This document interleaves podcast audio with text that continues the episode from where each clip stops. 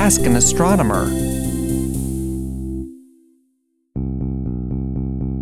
Why isn't Pluto a planet anymore?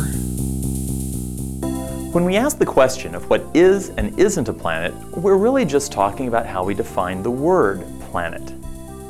In ancient times, we didn't really need a definition. Astronomers noticed five star-like objects, Mercury, Venus, Mars, Jupiter, and Saturn, that didn't move around with the other stars but seemed to wander through the sky. The word planet comes from an ancient Greek word that meant wanderer. Eventually, we figured out that the Earth is a planet too, orbiting around the Sun just like the others.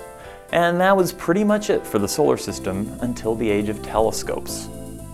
The next planet to be discovered was Uranus in 1781, followed by Neptune in 1846.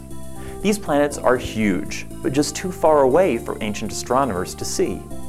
But did you know that in 1801, astronomer Giuseppe Piazzi discovered another planet? Or so he thought.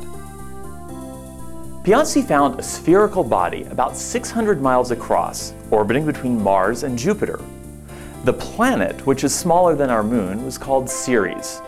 In this case, it wasn't too distant to see, but too small. The problem, however, was that Ceres had buddies, lots of them. The very next year, a smaller object named Pallas was discovered, and two years after that, another named Juno. We now know about thousands of similar bodies.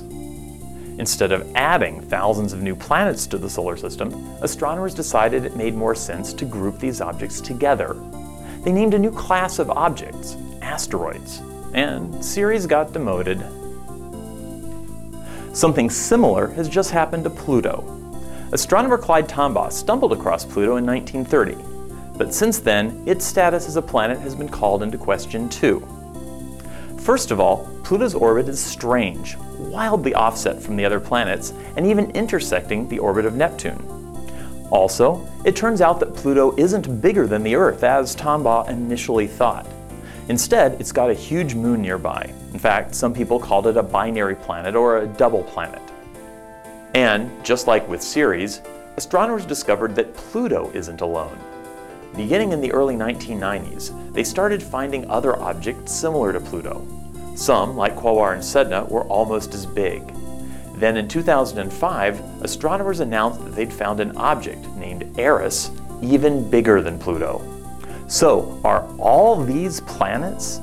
Astronomers wondered the same thing.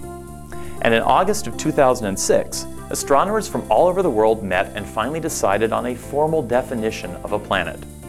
Pluto and its buddies didn't make the cut, and now they're known as dwarf planets. But don't be upset that Pluto isn't a full-fledged planet anymore. Instead, think how exciting it is that there's still so much to learn about the solar system and that science can continue to set the record straight, even when our initial ideas turn out to be wrong. For Ask an Astronomer, I'm Dr. Robert Hurt at the Spitzer Science Center.